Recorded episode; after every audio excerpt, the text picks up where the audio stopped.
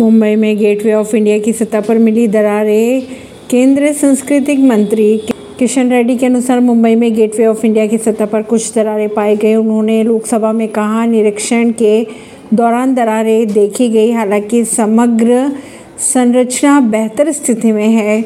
रेड्डी के अनुसार ये केंद्रीय संरक्षित स्मारक नहीं है, लेकिन यह महाराष्ट्र सरकार के पुरातत्व और संग्रहालय विभाग के संरक्षण में है।